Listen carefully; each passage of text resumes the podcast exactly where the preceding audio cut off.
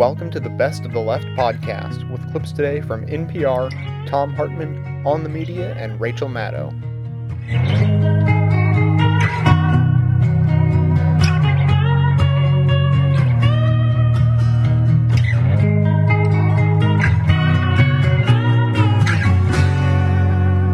What was the military doing on 9/11? That question has been asked over and over again. We know now they were unprepared. Journalist Michael Bronner of Vanity Fair magazine obtained audio tapes covering more than 6 hours inside NORAD's Northeast Control Center in upstate New York.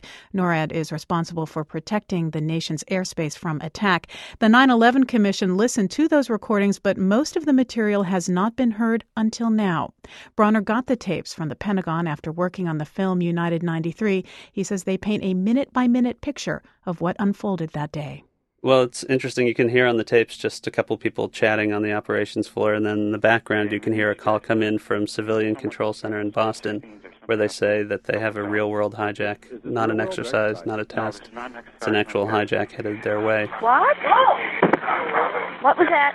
Not real world. Real-world hijack. Cool. So they call in everyone into the operations floor. You can hear that. They get some pilots in the planes at Otis Air Force Base, and they start looking for the hijacked plane. And do they find it? No. What happened is by the time they get the call, the hijackers had turned the electronic beacon off in the plane. The people in the civilian center were able to track it using radar, so they were continuing to see it. But the military had a very hard time finding it on their scopes because the military is seeing, 1,000 green dots, and they're trying to get information from the civilian FAA as to which one of those dots is the hijacked plane. That's the problem that plagued them all day. You don't know where he is at all? He's being hijacked. The pilot's having a hard time talking to we don't know. We don't know where he's going. He's heading towards Kennedy. He's 35 miles north of Kennedy now at 367 knots. Okay. No idea where he's going. If you could please give us a call and let us know, any information, that would be great. Okay. And then, as we hear on the tapes, neither agency, NORAD nor FAA, realize that the World Trade Center has been hit. They learn about it from watching CNN. Well, there's a lot of confusion. I think that they didn't ever anticipate that a hijacked plane, at least at the ground level, the controllers who were actually working these planes, didn't put two and two together. They knew that they had a hijack, but they never expected, A, the hijackers to fly the plane, or B, anyone to fly directly into a building. So they get news that something's hit the World Trade Center. They don't know what. They also think that they're still dealing with a hijack. Then the pictures on CNN where they saw the massive hole in the side of the building was the first clue to anyone that tracking these planes that, wow, maybe this is our hijacked plane. They got a lot of information from CNN that day. Yes, ma'am. Did you just hear the information regarding the World Trade Center? No. Being hit by an aircraft? I'm sorry? Being hit by an aircraft. You're kidding. It's on the world news. So then the key, as you say in your story, is that the NORAD techs never get information that the plane that they were initially following, this was American Airlines Flight 11, was actually the one that crashed into the World Trade Center. And they still think that plane is aloft somewhere. Okay, American Airlines is still airborne. 11, the first guy, he's heading towards Washington. Okay. Why is it that they don't know what happened to American Airlines Flight 11?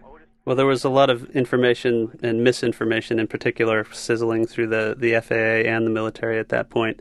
Initially, they did believe it was American 11 that hit the tower, but in one of the FAA big teleconference calls, someone's trying to confirm with American Airlines as to whether it was, in fact, American 11, and the story was told to me that American wouldn't confirm it at that point. The civilian controllers conclude that it's still flying, and they call the military and say, it was someone else that hit the tower. American 11's still up. It's headed towards Washington. You better get someone after it. So here they are chasing a phantom jet. They are. When the military gets the call that American 11 is actually still flying and is not the one that crashed into the World Trade Center and is, in fact, headed towards Washington, that actually prompts them to launch their second two fighters. And that was completely omitted when they testified to the 9/11 Commission the first time. And we'll get to that in a moment. But first of all, let's paint the scene here. We have 4 fighter jets. That's it?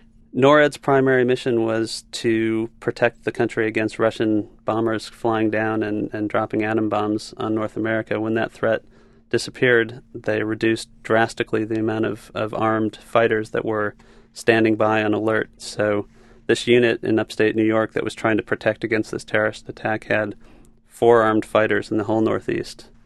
Okay, so by now the World Trade Center has been hit twice.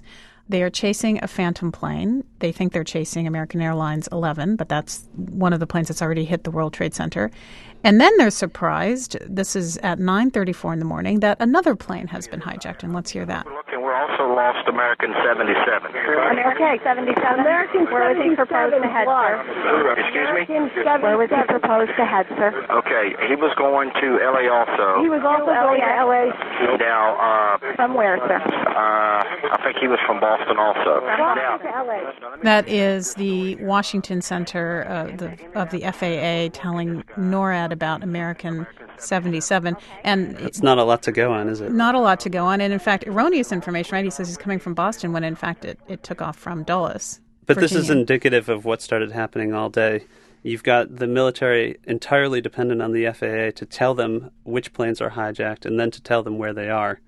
This wasn't even a call from the FAA to the military. This was a call out where one of the military techs was calling the civilian places, trying to find any information she could about this American 11, which they thought was still hijacked and still headed towards Washington.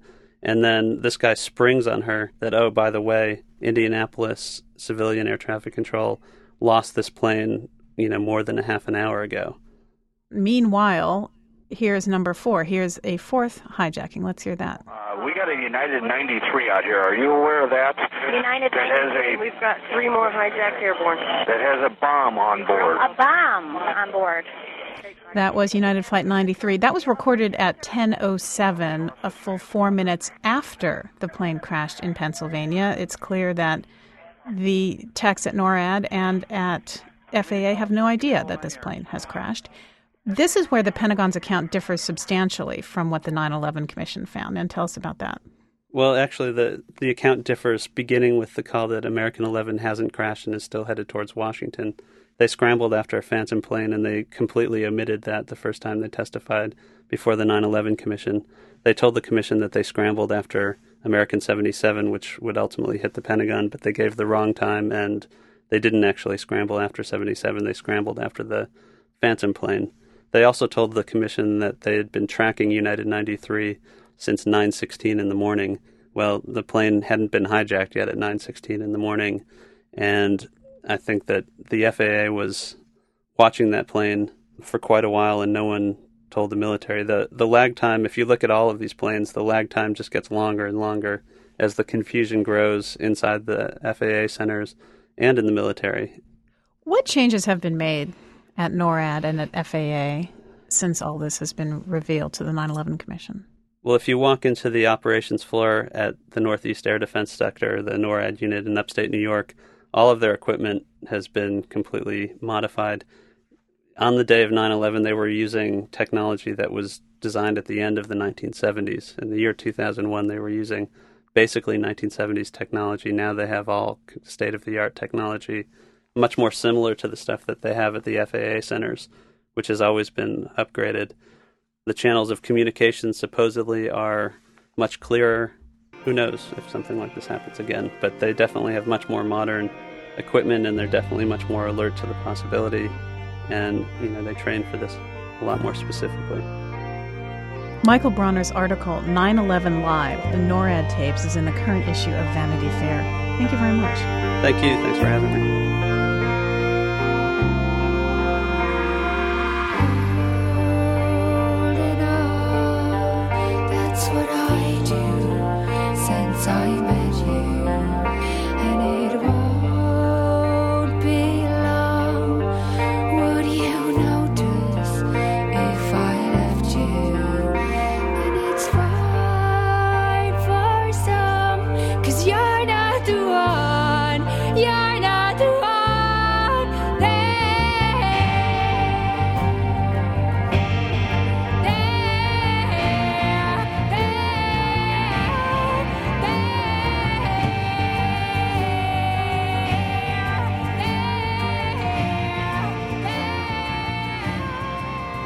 This is also from the Washington Post today.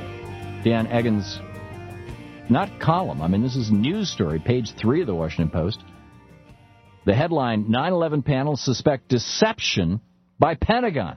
Some staff members and commissioners of the 9/11 panel, the September 11 panel, concluded that the Pentagon's initial story of how it reacted to the 2001 terrorist attacks may have been part of a deliberate effort to mislead the commission and the public, rather than a reflection of the fog of events on that day, according to sources involved in the debate.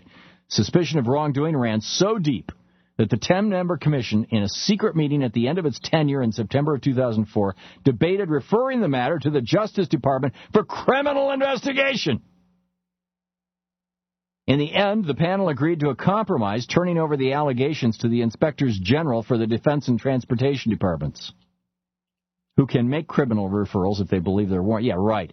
So they said to the Bush administration, here, you guys can inspect yourselves.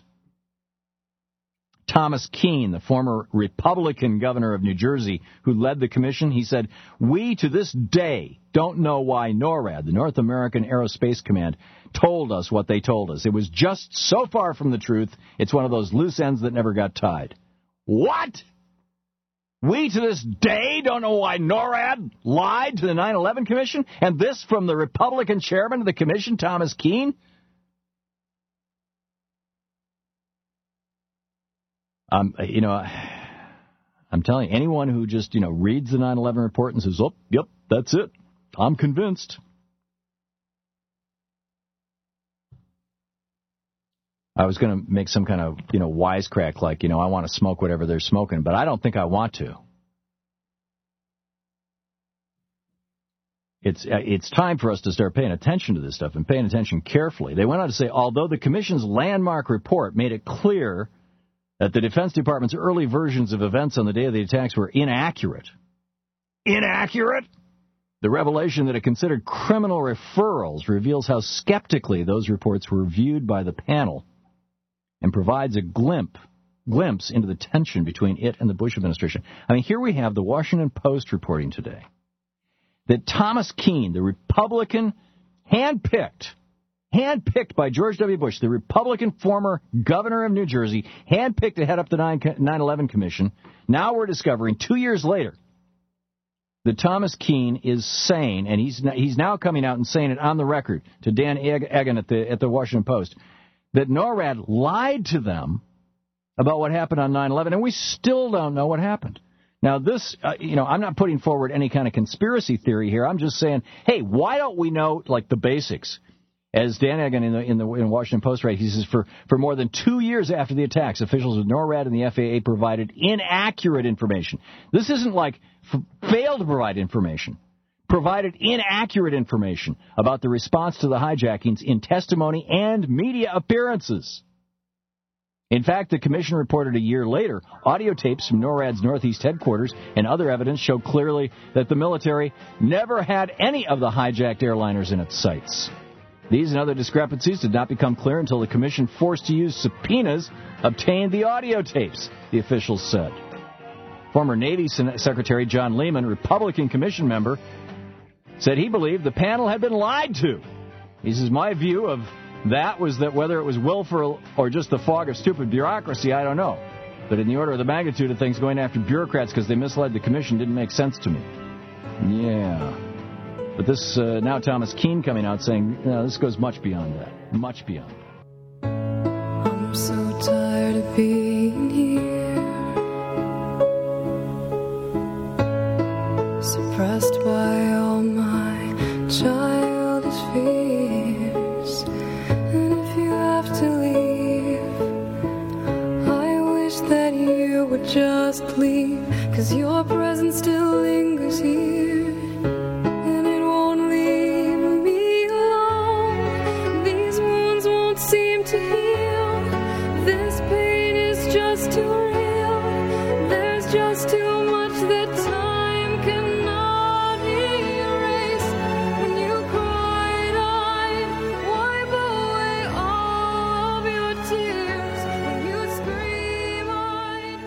This week, a vast terrorist plot was foiled in London but many questions remain about how and who and why. The age of terrorism is rife with questions, and even when there are answers, they don't necessarily persuade. A poll released this month by the Scripps Survey Research Center found that 36% of Americans believe that the U.S. government either sat back or assisted in the attacks on 9/11 because it wanted a pretext for war. Here's MSNBC's Tucker Carlson Wednesday taking umbrage with a conspiracy theorist. I get that, and I'm not in any way questioning your right to complain about the actions of our government. I'm merely saying it is wrong, blasphemous, and sinful for you to suggest, imply, or help other people come to the conclusion that the U.S. government killed 3,000 of its own citizens because it didn't. The notion of government complicity has gained steam in part due to a recently formed group of academics called Scholars for 9/11 Truth. The Associated Press notes that most aren't experts in the relevant fields, though they are well-educated. Meanwhile, a feature-length video called Loose Change has become an online phenomenon by arguing that the Twin Towers were felled by the government in a controlled explosion. Mark Fenster is author of Conspiracy Theories, Secrecy and Power in American Culture. He's not surprised that there is a vast number of conspiracy theorists out there, but he's surprised about one thing. What's surprising, I think, about these numbers is just how late they've arrived. The tendency for Americans, particularly in times of war and times when things aren't going particularly well, to believe in conspiracy theory is higher than the kinds of numbers that we were seeing immediately after 2001 and through 2003, 2004. And it wasn't until later than that that the numbers began to really kick in. What accounts for that? Folks are reading backwards from events that have occurred since September 11th, like Iraq, like Hurricane Katrina, that might indicate on the one hand that the Bush administration is acting in a putatively evil way, and on the other hand that they're acting in a somewhat incompetent way.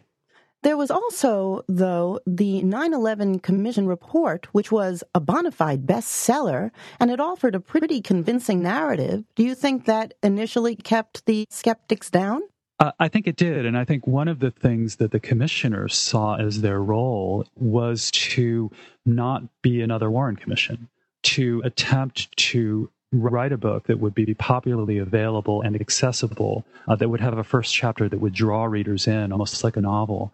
The Warren Commission examined the assassination of JFK and put out an essentially unreadable compendium of documents. You talk about the growth of the conspiracy theorists arising from a backward look of increasing skepticism over the Bush administration and the way they behaved during Katrina and the prosecution of the war and so on. But aren't there certain things that are peculiar to this theory? For instance, the phenomenon of the movie Loose Change, which may be the most watched online video ever, as many as 10 million viewers, according to Google Video. The use of visuals and the use of sound in that film is, I don't want to go so far as to say propagandistic, but it's certainly an extremely persuasive text to those who are willing to watch it with the thought that it might actually be correct. Well, what about you? Have you looked at this material carefully and without prejudice, and have you had your doubts? I'd have to say that the experience of watching Loose Change is the experience that I have had reading any or watching any text that alleges a conspiracy. I am someone who enjoys the experience of having the ground move under me as I watch a text like this. It sounds like you consume these theories for entertainment. Well, I think that people do. I mean, I don't want to make light of the idea of conspiracy theory, but lots of things that people find enjoyable allege some kind of conspiracy as the agent that's driving the narrative and that's putting the hero in peril. It is something that drives lots of feature films, lots of popular novels, and I copped to the fact that I enjoy that stuff. Well, then how do you think the press should go about covering this and other conspiracy movements? I mean, covering the 9/11 conspiracists used to consist almost entirely of profiles of seeming wackos, and then that's been replaced with profiles of people who are livid at the government, but who are otherwise not insane.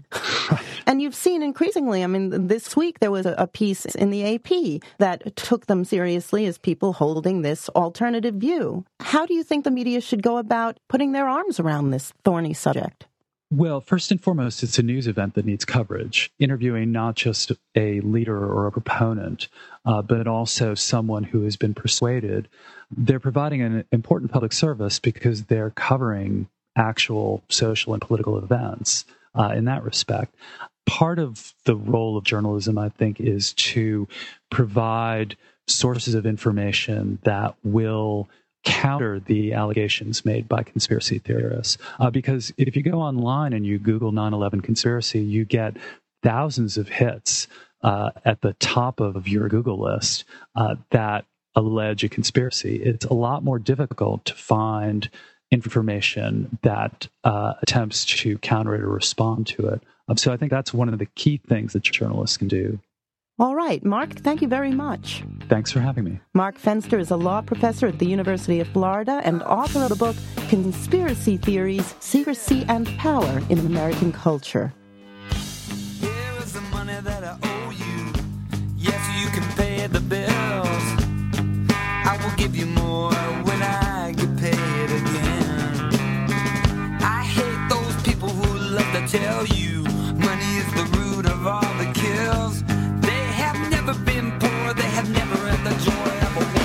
Christmas. Yeah. Oh, I know we will never look back. Yeah. You say you wake up crying. Yes, and you don't know why. You get up and you go lay down inside.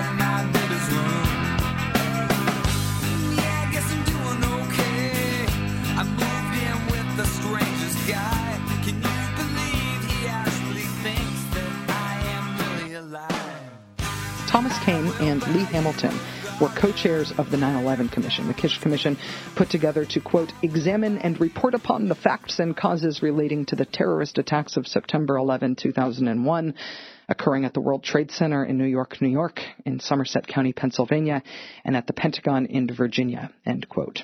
That report, the 9/11 Commission, became a New York Times bestseller when it was released in 2004. But what were the wranglings like behind the scenes? How difficult was it to get the information that was needed? Thomas Kean and Lee Hamilton have now co-authored a book called Without Precedent, The Inside Story of the 9/11 Commission, which releases this month. The co-chair of the 9/11 Commission, former governor of New Jersey, Thomas Kean, joins us on the phone this morning. Governor, thanks very much for joining us. Well, thank you for having me. Good morning. Good morning. One of the things that I have long not understood about the 9/11 Commission and its work, even as somebody who makes a living criticizing the Bush administration here as an Air America radio host, I've never really understood why the administration resisted the formation of the 9/11 Commission in the first place. And they ultimately relented. But do you have any sense of why they did resist it initially? I don't have any inside information. I always suspected that, you know, they were going into a presidential year. The issues around 9/11 and American security were definitely going to be huge issues in that election. They controlled Congress, and any investigation there would be in the hands of Republicans.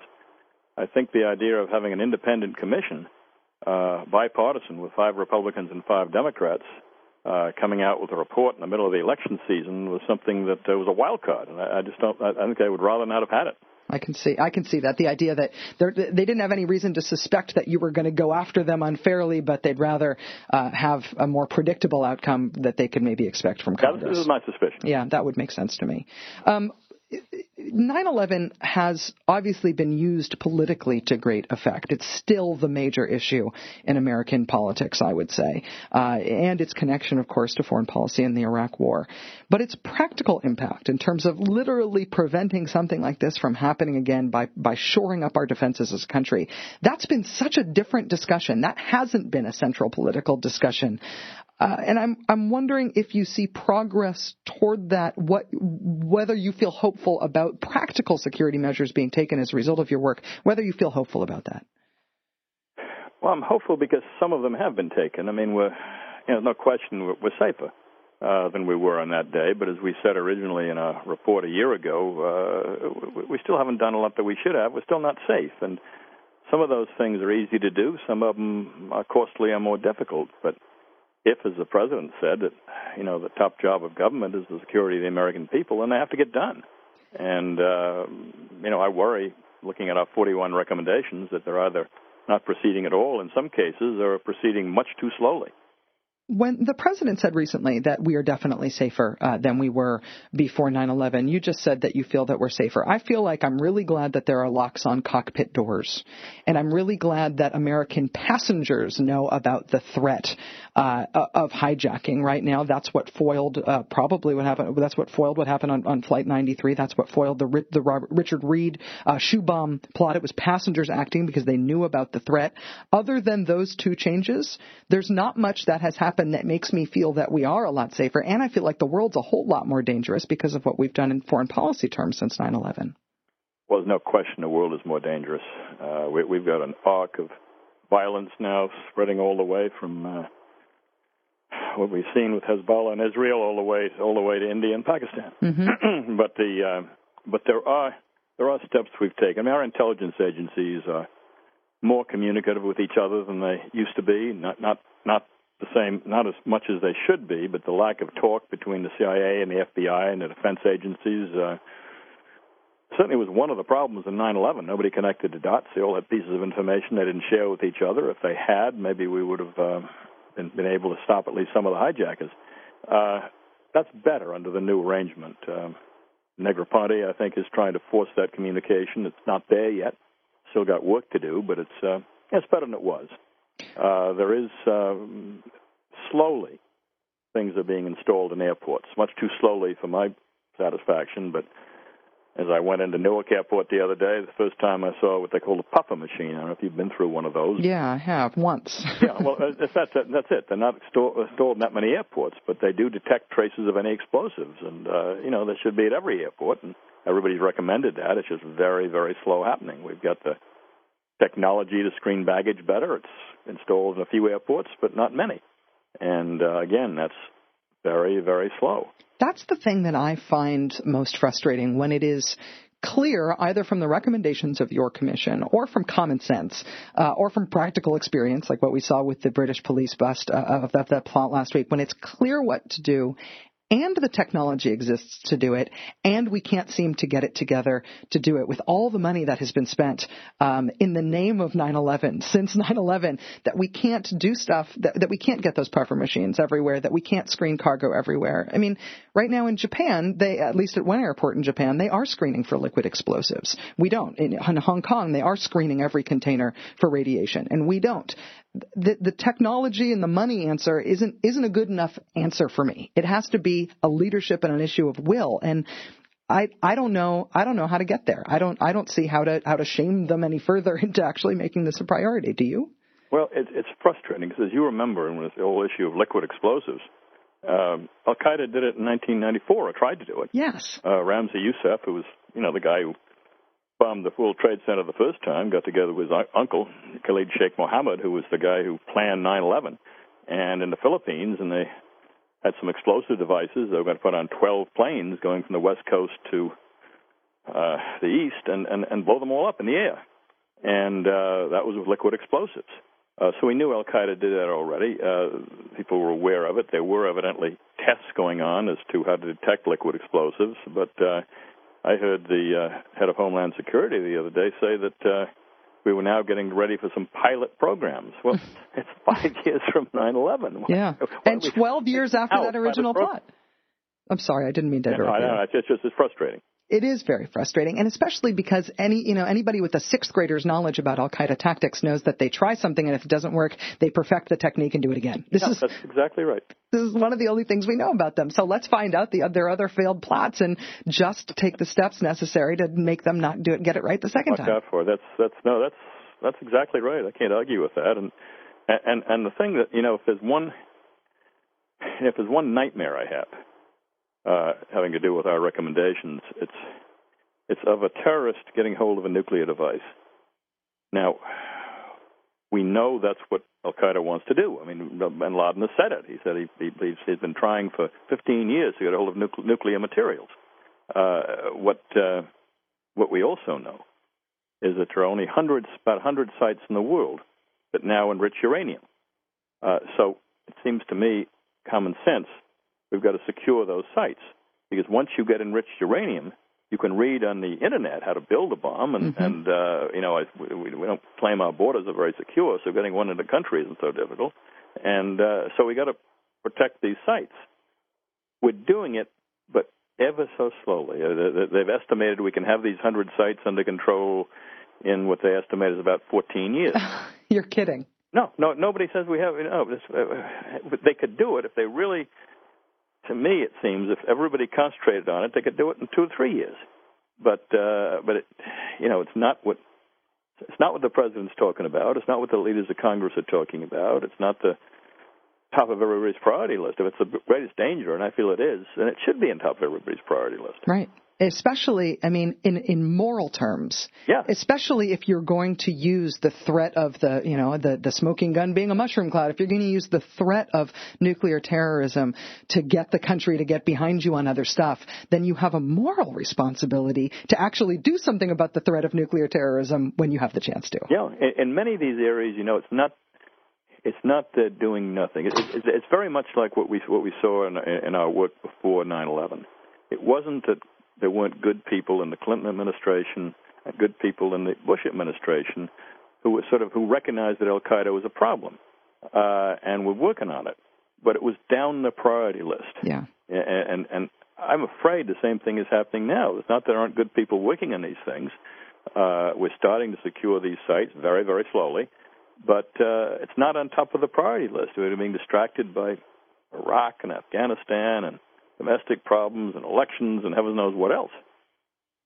After the British terror plot bust was announced last week, the day after that, 12 elected officials who are all Democrats came out and said in a unified statement, the United States government needs to implement every recommendation of the 9/11 Commission.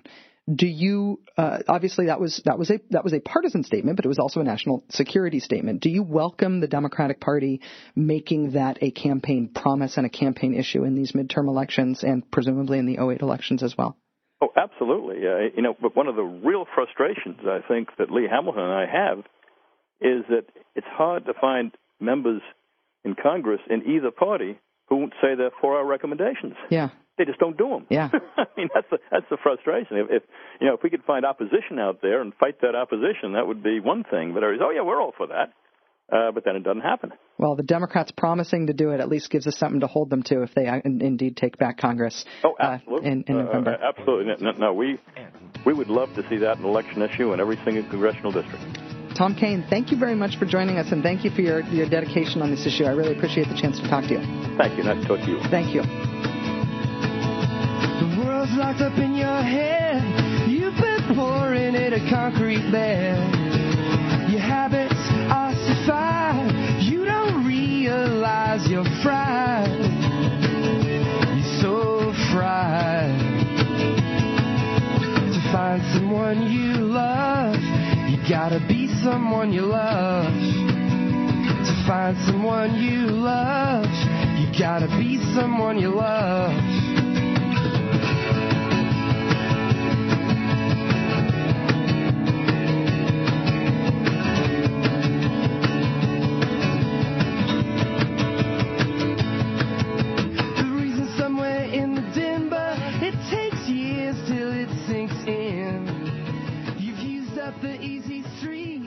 Today, New York City released recordings of more than 1,600 emergency calls made on September 11, 2001.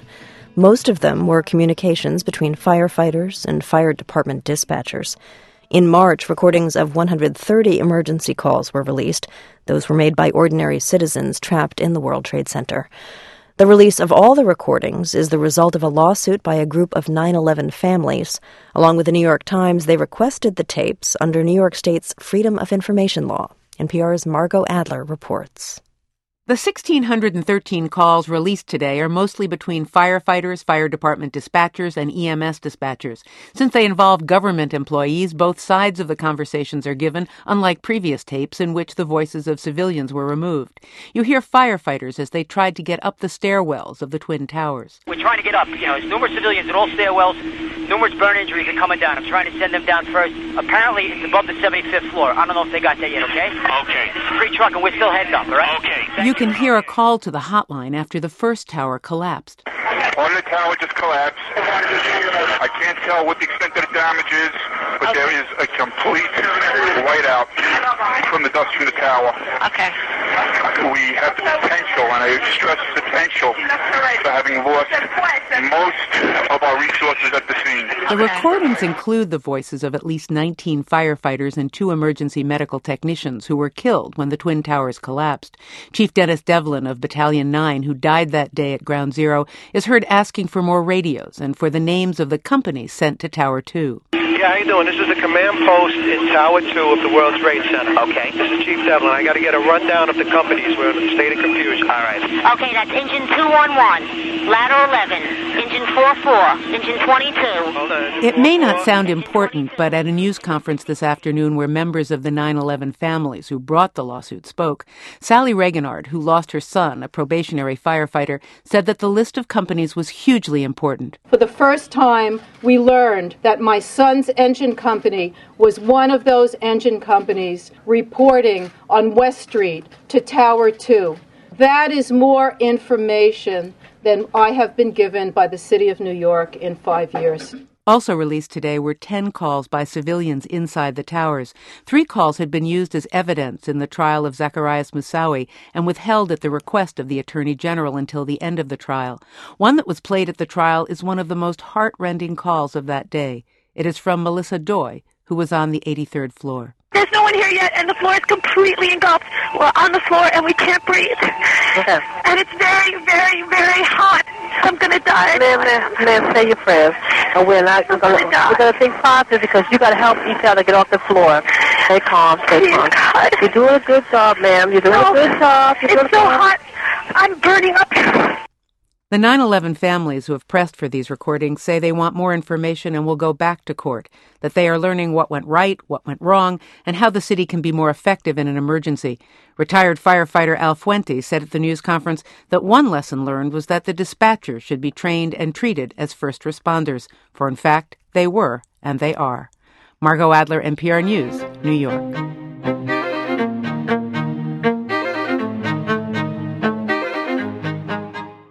Thanks for listening, everybody. So I didn't have this planned or anything, but just as I was putting this show together, I've just within the past couple of weeks or so, I've taken to going back over my old West Wing DVDs. I am a little bit behind the curve. I just finished for the first time the 4th season, so. I was very glad to see that President Bartlett was reelected. That was encouraging, so on and so forth. So I'm a little behind the curve, but I finished the 4th season, and I now have the 5th season on its way, by way of Netflix, but I was getting impatient because you got to wait a couple of days. So just tonight, as I was putting this show together, I went back to the 3rd season, and just, I kind of sit around and was watching the shows while my computer was editing and stuff like that when I didn't need to be involved with the process. So I was watching the show, and the first episode on the 3rd season, I believe that this was the first season to come out right after 9/11, and so they had a special episode at the beginning of that season, and I didn't even think about it until I just sat down right now, kind of how perfect that was, another episode of The Best of the Left about 9/11 and aftermath and all that.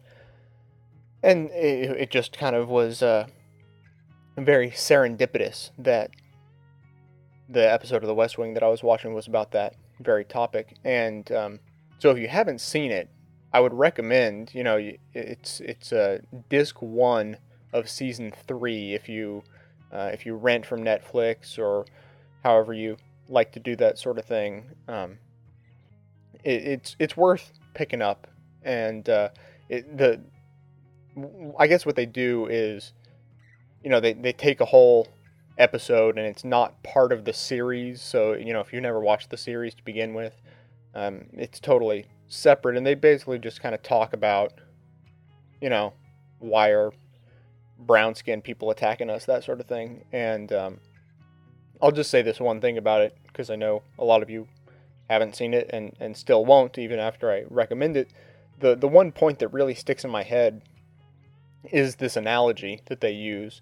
And if you know me, then you know that I like analogies. I've kind of made this discovery over the past few years. I speak in analogies all the time just because I think it's fun. But anyways, this is one of these like SAT style analogies. You know, this is to that as that is to X. You know what I'm saying? So, but the analogy that they put up, and this is the kind of the key of the show to me, and they put up on the board, Islamic fundamentalism. No, I'm screwing it up already. Islamic extremism is to Islam as blank is to Christianity. And so they're having this conversation with a bunch of kids at the White House, you know, students who have come. And so the kids start throwing out answers like, you know, Christian fundamentalists, no, that's wrong. Jehovah's Witnesses, no, that's wrong. You're way off track. And the answer that they put up on the board is Islamic extremism is to Islam as the KKK is to Christianity. And it really makes that point really well, that, you know, for all those people who go out saying, you know, I think I've even had clips on the show fairly recently from, I believe it was the Young Turks talking about Michelle Malkin and how she says, you know, we need to start racially profiling because I have a list of all of these terrorist incidents and they're all from young Muslim men, and, you know, she goes on and on about it.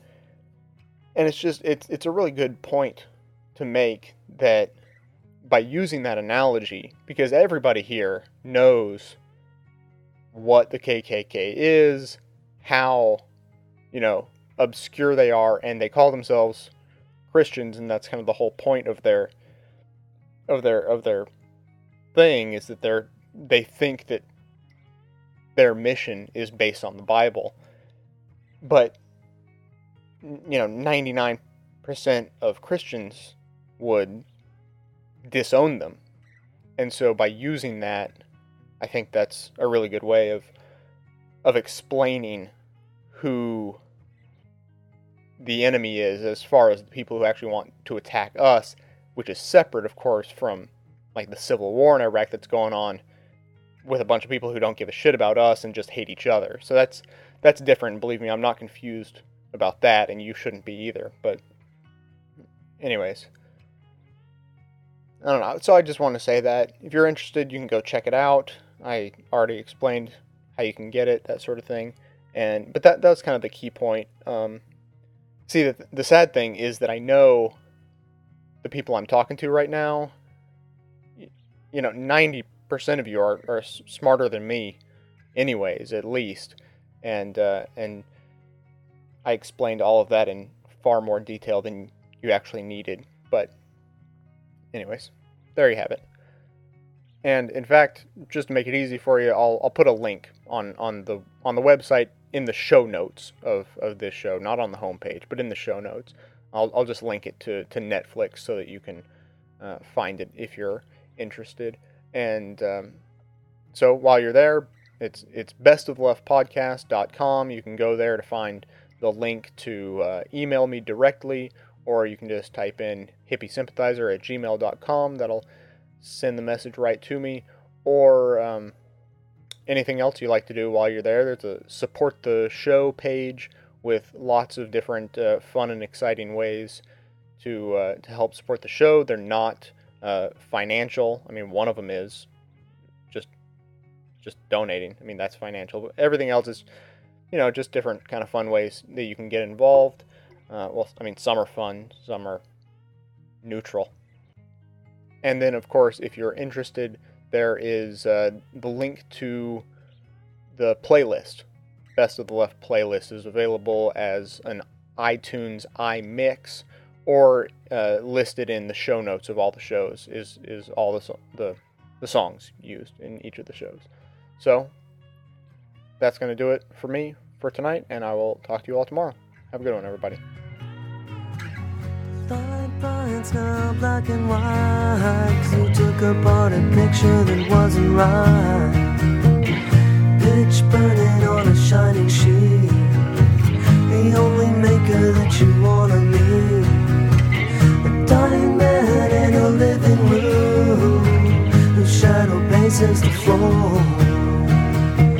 He'll take you out in the open door. This is not my life. It's just a fond farewell to a friend. It's not what the anti-Bush press makes their interests are not your interests. Their truth is not your truth. The corporations have their rules. Now we have ours. The Progressive Podcast Network. Welcome to Wake Up AM. Wake Up AM. You're listening to the Left Podcast. Now we are the media.